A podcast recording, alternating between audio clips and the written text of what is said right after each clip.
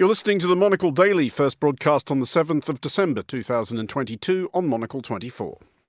Far right nationalist yahoos in Germany plot to overthrow the government. What could go wrong? Disputes among European leaders regarding whether or not the time has come to talk to Russia, and Australia to become a staging post for more American military personnel. I'm Andrew Mueller. The Monocle Daily starts now.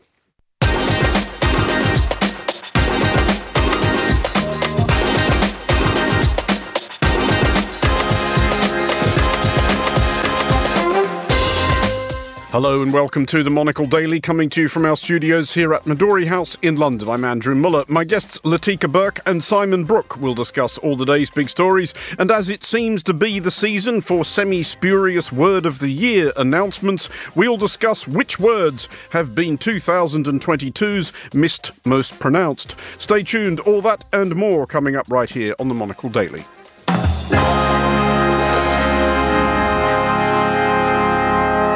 This is the Monocle Daily. I'm Andrew Mueller, and I'm joined today by Latika Bourke, a journalist with the Sydney Morning Herald and The Age, and by the journalist and communications consultant Simon Brook. Welcome both back to the Monocle Daily. Hello, Andrew. Hello, good to be uh, back. Of late, we have been doing light introductory banter World Cup discourse. Have either of you been paying any attention at all? I mean, obviously, Latika, our team, are now out after our heroic resistance against Argentina. Well, I have a confession to make. I no longer back Socceroos number one. Good lord. I'm I'm going for England this year. Latika, you're Australian, you're going for England. There's rules about this. I mean, this. look, if it was in the cricket, different story. I could never bring myself to support England in the cricket. But in the football, you know, Andrew, we've done so poorly in football for so long. I almost forget we're a team sometimes. We, we've done so well. Part of the reason we've done so poorly is, of course, that we invented our own football, which is better, but we're the only people. we're the only Controversial statement. We're the only people who play it. There is, in fact, an Australian rules football World Cup in which Australia doesn't compete because we just win it all the time. That is true. Literally. Um, Simon, have you been paying much attention? Do you know what I haven't, Andrew? I'm, I'm sorry. I'd, I'd love to. I'd love to throw something in here, but it started off outrage at the the whole questionable ethics of this uh, competition, and then to be honest, I just got bored as well. Um, I just sorry, I'm just I'm just a bit awkward, I'm afraid. It's just when everybody's talking about it, and at the beginning, I felt obliged to at least know something about it, so I could make small talk at parties and before meetings with it. And now I'm I'm just no, I've had enough. You've actually. sort of lapsed into a kind of belligerent irritation. Absolutely, exactly. It is a total conversation killer, but I don't care. I'm going to be honest and say I just couldn't care less. Th- There was many years ago in Melbourne, uh, launched by a writer whose name now escapes me, an anti-football league, and and, the, and his idea was that everybody who joined would be issued with a lapel badge in the, sa- in the shape of a cube, uh, evocative of something which would not bounce, and that they could gravitate towards each other at gatherings and actually have intelligent conversations. I think I could start the UK chapter of that very easily. Well, we will, however, start the show proper in Germany, where a group of far right kooks with delusions of Teutonic grandeur have apparently been conspiring to seize control, control rather, of the state, despite what would seem fairly stringent warnings from history that this sort of caper is unlikely to end well. German police have arrested 25 people in raids across the country. They had allegedly been plotting to storm the Reichstag, depose Chancellor Olaf Scholz, and install in his place a tweed wearing weirdo who insists on being addressed as Heinrich XIII. Arrests were also made in Austria and Italy. Um, Latika, do we have any sense yet, do you think, of how seriously we are supposed to take any of this? Well, I think we've been taking the threat of far right extremism not seriously enough for too long. And I know that even in Australia, there was uh, a real reluctance to deem and investigate far right extremism in the same way that you would uh, Islamic terrorism, for instance. So I thought this was very extraordinary uh, and, and very good work by the Germans. What is so scary about the reporting and what's coming out of Germany is the variety of people who seem to be signing up to these uh, wacko conspiracy jobs and not just conspiracy theories, not just indulging in the online chat, but actually wanting to carry those actions out with violence. This is terrifying. Some of those occupations are a, a gourmet chef, people you would just walk alongside in society. Um, by no means people you would expect to be, you know, basement dwellers uh, and keyboard warriors. So I do think that uh, our governments have been a bit too slow to take this seriously, but of course, January 6th showed us how real this threat is. And now, thanks to the internet and very swift radicalisation, how easily words can tip into violent action. I mean, the, the trouble there is, of course, Simon, that something can be both ridiculous and menacing. And it's often hard to know whether one is just one of those things or a bit of both uh, and in what proportions. But there's a few things there that Latika has raised which we will come back to. But first of all, the location of this one, um, all jokes aside, do we think that Germany and German law enforcement is a bit more sensitive about this sort of thing, i.e., ranting far right nationalist wingnuts who everybody thinks are a bit silly, plotting to overthrow the state, than most countries are? Yeah, I think they are obviously because of their history, and I think they've probably been quite scared over the last few years when we've seen the ra- the rise of the AFD, the the far right as well. So this is obviously something Germany is going to be particularly sensitive to. But I think as Latika says, you look across the, the, rest of Europe, for instance, and we've just you know had the the rise, the election of uh, the the brothers of Italy in in Italy uh, with Giorgia Meloni. Uh, we've had the the Swedish Democrats in Sweden. I think it's worth remembering that this is the second time in Germany we've had something similar to this. Back in April, there was a plan to uh, by some far right activists to kidnap the health minister. Mm-hmm. And what the other thing I find very worrying about this is the influence of QAnon. So I think sometimes in Europe and Australia as well, we might have you know looked across the, the Atlantic, or ever looked across at the US and obviously been very concerned, but being slightly dismissive. That's those crazy Yanks, isn't it? But actually, you can see how through the internet, through other, uh, you know, social media outlets, uh, various social media outlets, how the influence of QAnon has spread, and there is this this idea that the the deep state is perhaps uh, doing things uh, that ordinary people in inverted commas don't want. I know this particular group was concerned apparently that they thought they refused to recognise the modern German state because they said it was just a kind of corporation created by the Allies uh, during the after the Second World War. So it's very much that idea of pointing to the other and saying that somebody else is to blame. And as, as, various people have pointed out, it's very easy as a political message to say that it's not your fault that your life has not turned out mm-hmm. how you wanted it to. You can always find somebody else to blame for that. But the, the difficulty in dealing with this, though, Latika, for both law enforcement and for people just trying to engage with it, is it's very, very hard to reason people out of that which they did not reason themselves into. And you, you mentioned that the, the attempted putsch in Washington of January the 6th. That, like this, seems to be rooted in just a wholly fantastical pretext. The things that these people believe are insane. They make no sense whatsoever. Where do you even start addressing it? You know, if you go and look at a lot of the rhetoric that comes from Trump supporters and a lot of this crowd, there's a strong overlay between the way they talk and people who belong to cults talk. Mm. This is something that verges on religious, not to, to use that word lightly, but some sort of belief in a mystical other, something that's not rational, something that's not explained to them. And so they make it up. And I think that that's really the big danger here. You cannot reason with this. There is no logic. There is no clear antidote to it. What we do have to be as democracies is really aware of it and really squelch it when we see it. I know somebody in the intelligence space who has an exercise when they were joining their job or their, their new organisation had to do a, a, mock exercise where they joined the dark web to uh, look up how uh, ex-soldiers or ex military or veterans would be targeted by uh, this exact sort of grouping. And to their surprise, they found it was not just a mock exercise, but they found very, very swiftly evidence of this. This was in the United States. So it's very real, this threat. The authorities are aware of it. I think it is a lot more detectable than perhaps Joe Blow on the street might realise. Uh, but really, it's, it's terrifying because radicalisation means that people from all over the world who 20 years ago would have been sitting out the back of Whoop Whoop with no way of connecting with like minded uh, lunatics are now being not only you know validated but able to also incentivize others and and encourage them to go out and do these acts. Uh, and explain it for our listeners whoop whoop is a mystical destination somewhere in outback australia uh, in, invoked by our people as the absolute epitome of remoteness. Um, simon just a final quick thought on this. One of the many challenges faced here by democracies in dealing with this is that of course we enshrine the idea that people should be able to sort of say whatever they like and pronounce whatever they like and have their own opinions and indeed indulge bizarre fantasies.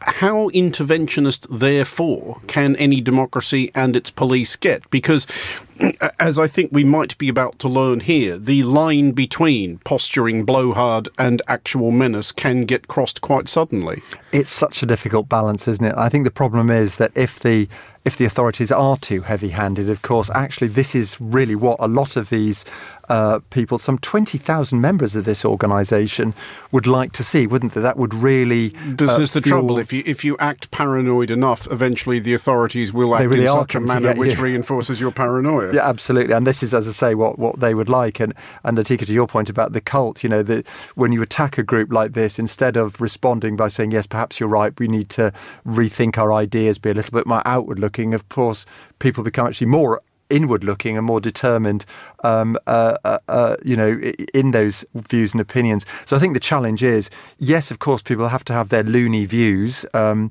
and, and, they should be allowed to express those. And, and you know, I believe in free speech, so that's absolutely no problem. But I think what the authorities have to do is then be very, very careful. When does that tip into the possibility of people being hurt? I mean, literally mm. taking up weapons, explosives, whatever it might be. Uh, when does a bunch of eccentrics, shall we call them, become a terrorist group. It. Yes. Yeah, well, we, we, will doubtless follow the saga of Heinrich XIII and his merry men as it unfolds, but for the moment we will move along. As winter descends on Europe and a great many Europeans wonder how they will keep their homes warm until spring, a good few European leaders have been anxiously wondering out loud if there might be a means of wrapping up this unpleasantness in Ukraine sooner rather than later. German Chancellor Olaf Scholz has spoken to Russian President Vladimir Putin about the desirability of a diplomatic solution, and French President Emmanuel Macron has floated the idea of offering security guarantees to Russia. By way of indirect response, NATO Secretary General Jens Stoltenberg has declared that the conditions for a peaceful settlement do not as yet exist. Um, Latika, it's not clear to me, it may be clearer to you, quite what Olaf Scholz and Emmanuel Macron think they're doing here. I'm also very unclear about what security guarantees would please Putin because he had plenty of security guarantees coming into the war. Ukraine had not been admitted into the European Union, Ukraine had not been admitted to NATO. There was the Bucharest Agreement. Uh, these guarantees meant nothing because ultimately Putin is not dealing along these lines. He has a very historical view that is guiding his decision here to invade Ukraine. And equally, it's very difficult to see exactly what sort of compromise the Ukrainians want other than outright victory at this point. And they have momentum. Mm. And so, really, I think the question we should be indulging in uh, is why are we not giving Ukraine what it needs to finish this war rather than letting them have some small gains, some big gains, uh, bleeding the country and then now this horrible winter that they will now face with such energy shortages and, and such commodity shortages. It just seems to me that the West is actually not pleasing anybody here.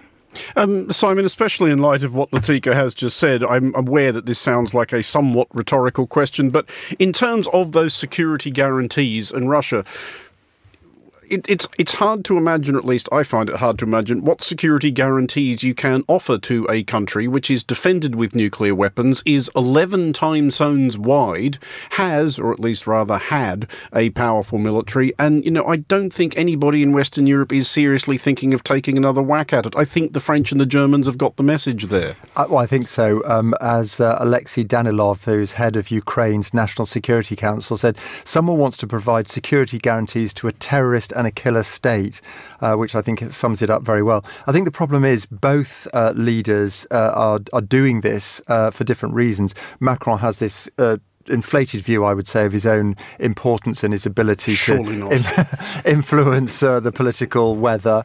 Um, but I seems to have forgotten how he was basically made to look ridiculous sitting at the end of that table talking to, to Putin before the uh, invasion happened. Scholz is obviously very concerned about um, German business and wants to do anything he can just to calm this situation down so he can get back to, to trading uh, with Russia. But the, yeah, the problem is that this this moment this couldn't be the a worse moment to to appear to go wobbly or soft or whatever. You know, this the the Ukrainians finally, after months and months of incredible fighting, the momentum does seem to be behind them, doesn't it? And it does look as if Putin is on the back foot. And just when this is happening, to his delight, because let's face it, Putin's big thing is splitting the mm. West, splitting the opposition. Uh, you get both, you know, the two of the main leaders in Europe uh, appearing to go soft. It's interesting that in both cases they have been condemned by people within their own countries and the international community. And obviously, Jens Stoltenberg, I imagine, I don't know whether he turned the air, the air blue when he saw these two comments, but he's it would seem he's very keen to make sure that theirs is not the view, and certainly the West is determined to push ahead. And I think the other danger, of course, is that there's a lot of coverage about whether uh, Germany, uh, sorry, whether Russia will pause at the moment, ready for a big onslaught in the new year. And of course, as we saw in in Syria, as we've seen previously, if you do have any uh, if you try any kind of ceasefire with Putin and his regime, he will he will just abuse it. You know, he will he will ad- adopt it for a while, uh, but then he's retrenching and then he will attack again. So, um, yeah, I think this is a time when we really do need to stand uh, firm against him. I think the other side of this coin too is what does Ukraine want in the end, in the event mm. of this war ending?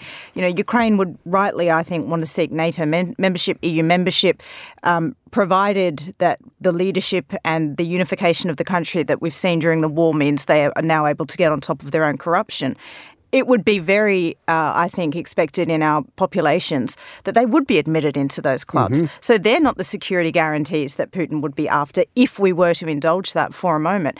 And Ukraine is going to have some pretty strong requests of us as well.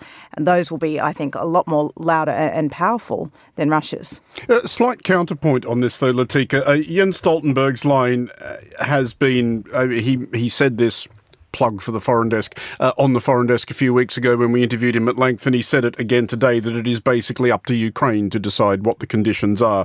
But is there an argument that the colossal quantities of money and material that other countries are putting into this does give other countries a say. Sure, but Ukraine is fighting our fight. Mm. If Ukraine loses this, we all lose. We all have a revanchist Russia in dominating Europe. We have an emboldened China in the Indo Pacific. Nobody uh, who is supporting Ukraine wants to see Ukraine fail because it would mean the failure of us all.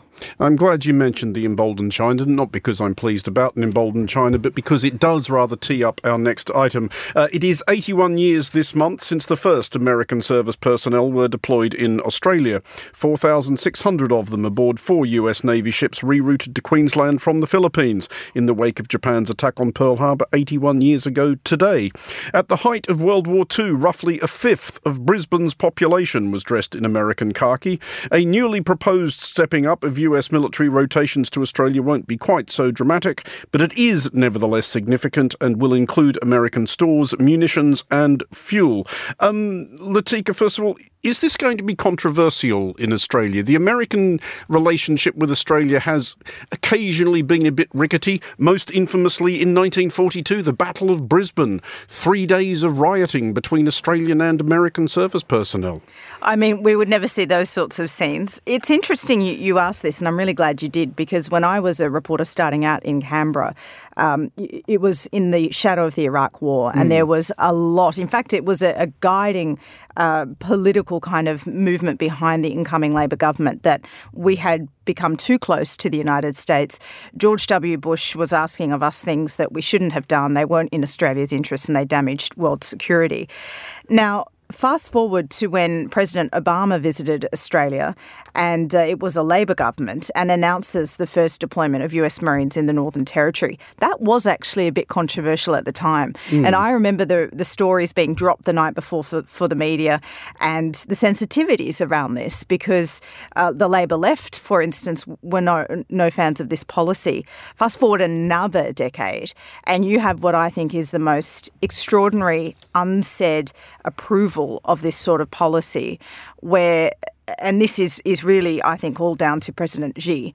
Uh, the politics in Australia could not be more supportive of this sort of position. You might see if you were lucky, some sort of pushback from the Greens, but I doubt it.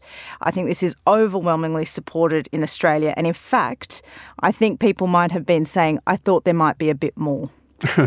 um, Simon, Are we likely to see China pretend to get upset about this at any level, do you think? I think what's interesting I mean, there was a time, certainly, when I imagine, given their position, that they probably would have been very dismissive, wouldn't they? I think the problem is uh, you've got to put this also in the context of the domestic political situation, haven't you? You've got the, the COVID lockdown, which has obviously just been eased, um, but it has not been good at all for mm. President Xi.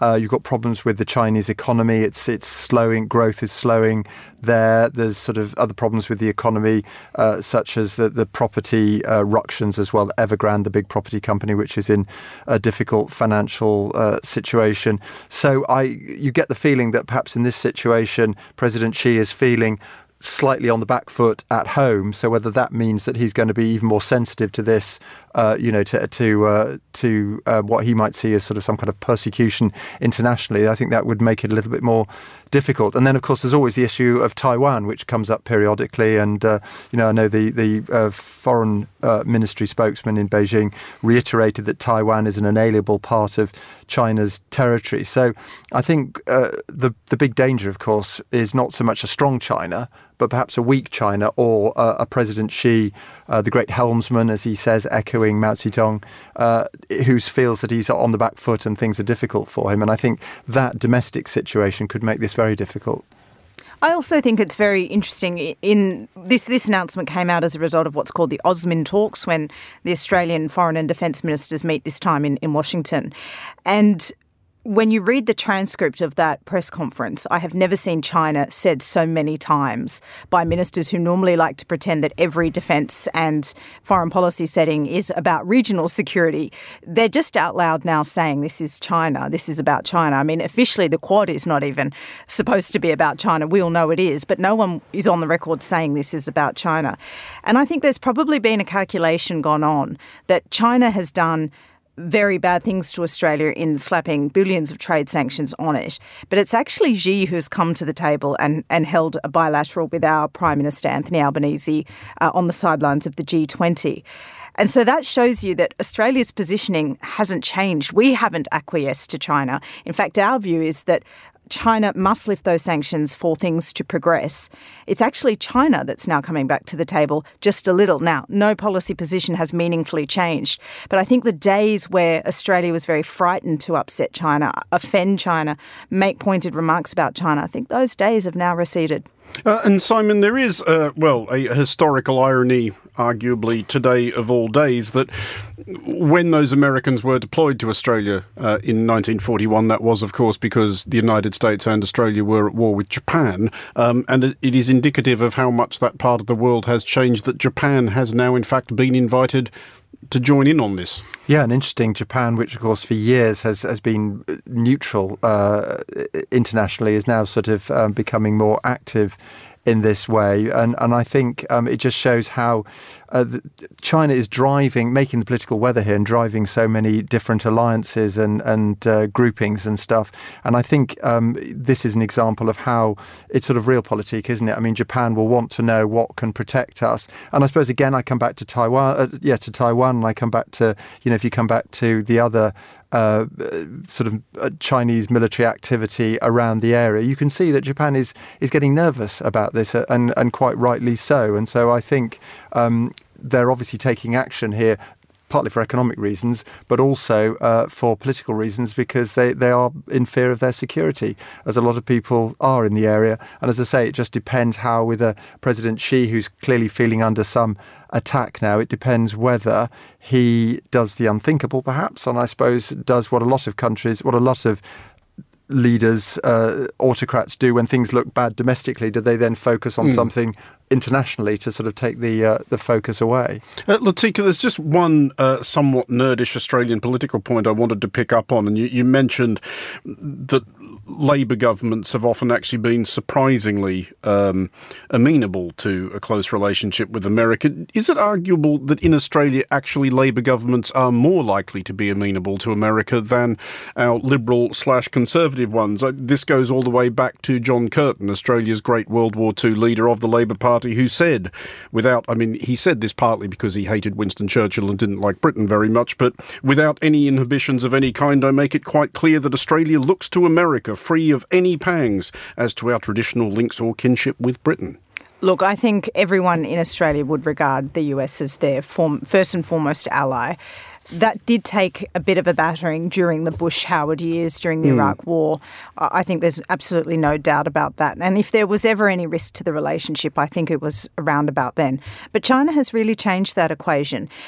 But to the point about it being the left, I sometimes think there are things that the left can do which is easier to get past the public. Mm. Sometimes there are things that the right can do for the public. Sometimes uh, things are better trusted with the left. And maybe this is one of them where the normal critics feel more comfortable with their own guardians in charge of the keys than the Conservatives. But having said that, uh, you know, the Prime Minister that created AUKUS, which is going to be one of the biggest security legacies of, of Australian history, was Scott Morrison, a wildly unpopular um, mm. Prime Minister. He negotiated this uh, and with Boris Johnson, who was also kind of out of fa- favour in, in Australia, of course, uh, with, with Joe Biden, a Democrat uh, president.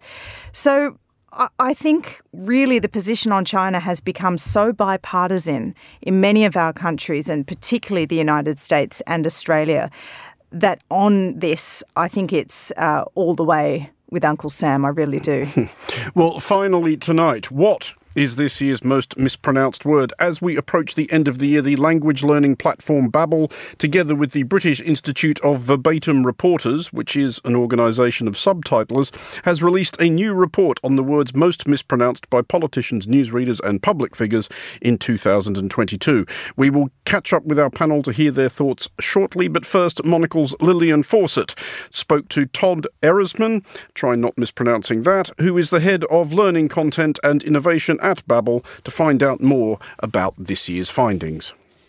Uh, well, of course, we're always interested in topics where linguistics intersects with popular culture, and this is kind of the quintessential topic for that since so many of these things are connected with things that are happening happening in the news and popular culture on social media and so on so that's one of the things we we love to sort of be a part of is that conversation and talk us through some of the top 10 then. Some are particularly relevant to this year. We've got Carolean on there, which obviously refers to this new kind of royal era that Britain is in since Queen Elizabeth died. We have uh, Volodymyr Zelensky on there, but others are more evergreen, uh, like IKEA, or actually, I should probably say IKEA, I think is the, is the correct pronunciation. yeah, exactly. IKEA is just one of these that uh, I've, I've actually experienced this in my own daily life many many times talking with my friends and everyone seems to have a, a different version of it for themselves. But um, yeah uh, so that one is definitely more evergreen. I, yeah i would say all of the other ones other than ikea uh, are somehow connected to the news. So we have of course uh, rishi sunak becoming prime minister. We have um, some weather events. I, th- I, think every year we've had some kind of weather event involved. This year it's the cyclone Batsirai so I think it's both a very typical list for this year, and uh, and at the same time, we always have different sort of different foreign languages and whatnot that are coming into the into the discussion. I think my favorite one this year is the undersea volcano in um, I think it was in Polynesia with uh, Hunga Tonga Hunga Har uh, Ha'api. Sorry, that one's probably the hardest for me to pronounce as well. But yeah. What about accents then? Because obviously in the UK we have a huge number of regional accents. For each of these words, is there a correct pronunciation that, that can be applied across all accents? I think with so many of these from this year, we're dealing with, well, not in every case, but in many of the cases, we're dealing with pronunciations from another language, from an, some other origin. And in that case, we def- there definitely is sort of a correct pronunciation for that dialect. I'll, I'll talk about one example in a second. Um, but of course, between say British English and American English, for example, we the most prominent difference, or one of the most prominent differences, is the pronunciation of R, for example. So my American accent, I have a very strong, we call it a rhotic R, and in British English, it's a vocalic R, so more like an ah sound. So if we look at this, take the cyclone again, cyclone Batsirai, that could differ a little bit between dialects here and there, but so there is a sort of original pronunciation in the origin dialect. But I think once once you get into the di- different dialects of Great Britain and everywhere within the English speaking world, there will be minor variations on that. So, one of the examples I like is the um, the Norwegian football star. So his name is Erling Haaland, and this sort of AA pronunciation in in Norwegian is really unique because it's somewhere in between an A and an O, and uh, I think English speakers would probably represent every variation from A to O within there. And I think as long as you're trying to sort of reflect that slightly different pronunciation, um, you're you're winning. Let's say in attempting to to get that correct pronunciation. There's there's always a big gray area in pronunciation, so um, we shouldn't ever feel hesitant to try it out. Uh, I think everyone giving it their best go is really the goal here. So. Several of the words on the list this year are from foreign languages, as you mentioned, but English is also known for having some strange and unpredictable pronunciations. Famously, there are something like seven ways to pronounce the letters O U G H. Are English words uniquely difficult to pronounce because of these weird spellings? Yeah, the English English orthography or writing um, has has a really fascinating history, actually, and it, basically gets down to the fact that when English writing, the English writing system was created, first of all, it was a really long time ago, and we've made very few adaptations to it as the language has changed over the centuries. And so what you end up with then is the language evolving, changing, and and pronunciations and so on changing organically among speakers, but a sort of writing system that's been locked in time a little bit. And the result is basically that a lot of these sounds, like you mentioned, the O U G H, those used to be pronounced. If you go back to sort of um, early earlier English times, back towards towards the Middle English period, you would pronounce something like uh, through, uh, which is spelled T H R O U G H, something like throch, with that sort of sound at the end. Obviously, that sound has disappeared since, and we're left with kind of the system that uh, all learners and all speakers kind of have to just learn as either as children or adults. So that's that's it in a nutshell.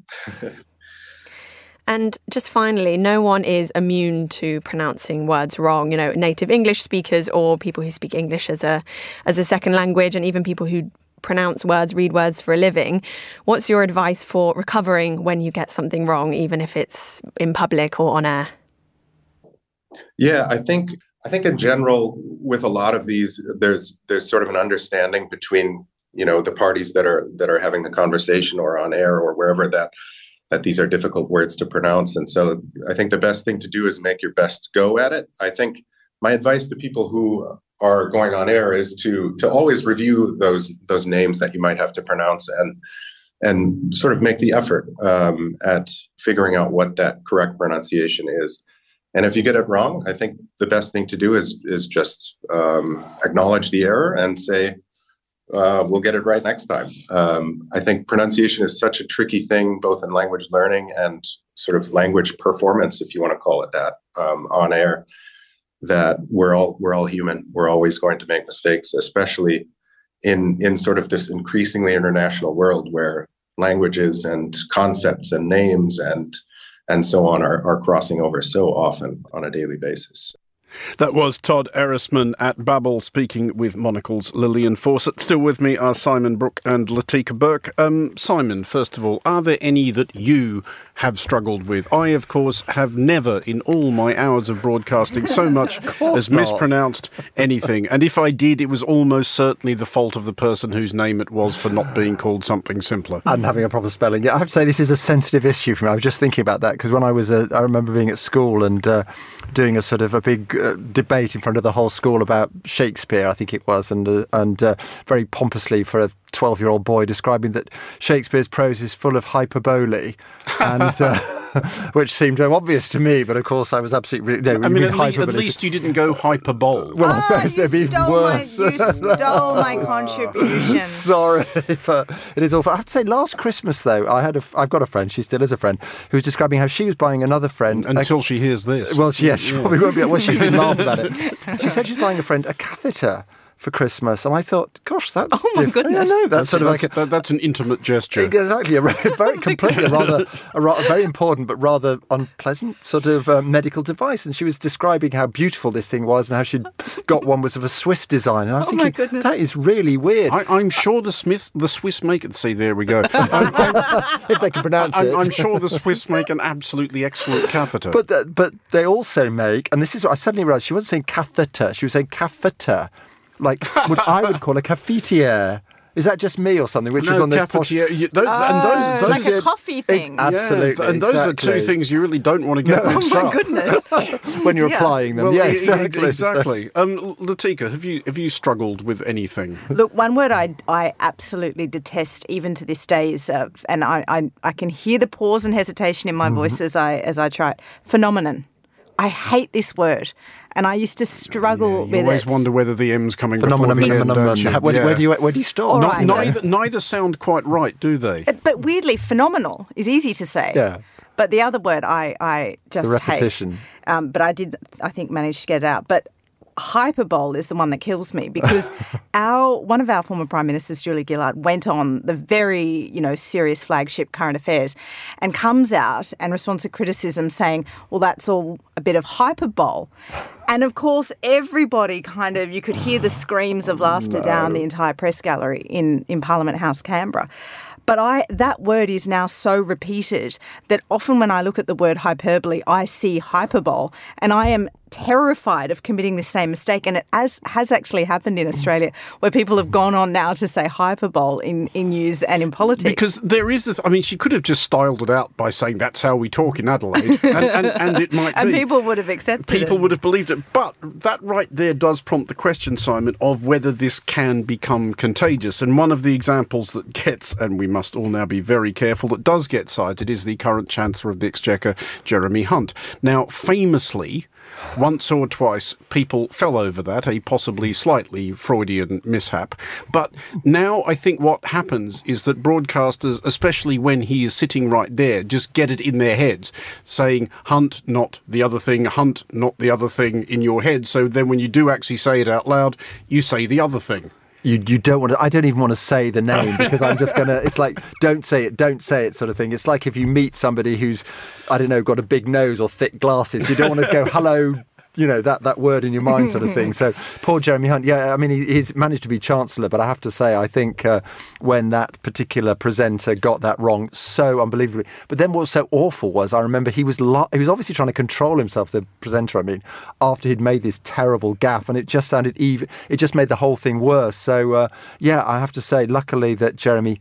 Hunt is no longer the culture secretary now as a chancellor, but yeah, it's Yeah, I mean, I'm, I'm risky, you know. mystified by this one because uh, the sound that you would make, h and k, are very different sounds in your mouth to reach for. But I, I, So I, I think it was. I think it was the confluence of He was Hunt the culture and secretary. It was Hunt and culture secretary, and once Oh, once oh, you transpose okay, once you transpose those, t- Now that, I that's where people get muddled. I, I do have in my family somebody who married uh, a, a thoroughly splendid fellow of the surname Hunt, and she said, yeah, when we when we were naming our children, just like every possible, like, obviously anything that ends in a hard C is out, Out of the uh, question, but just yes. absolutely went through every possible permutation you could possibly.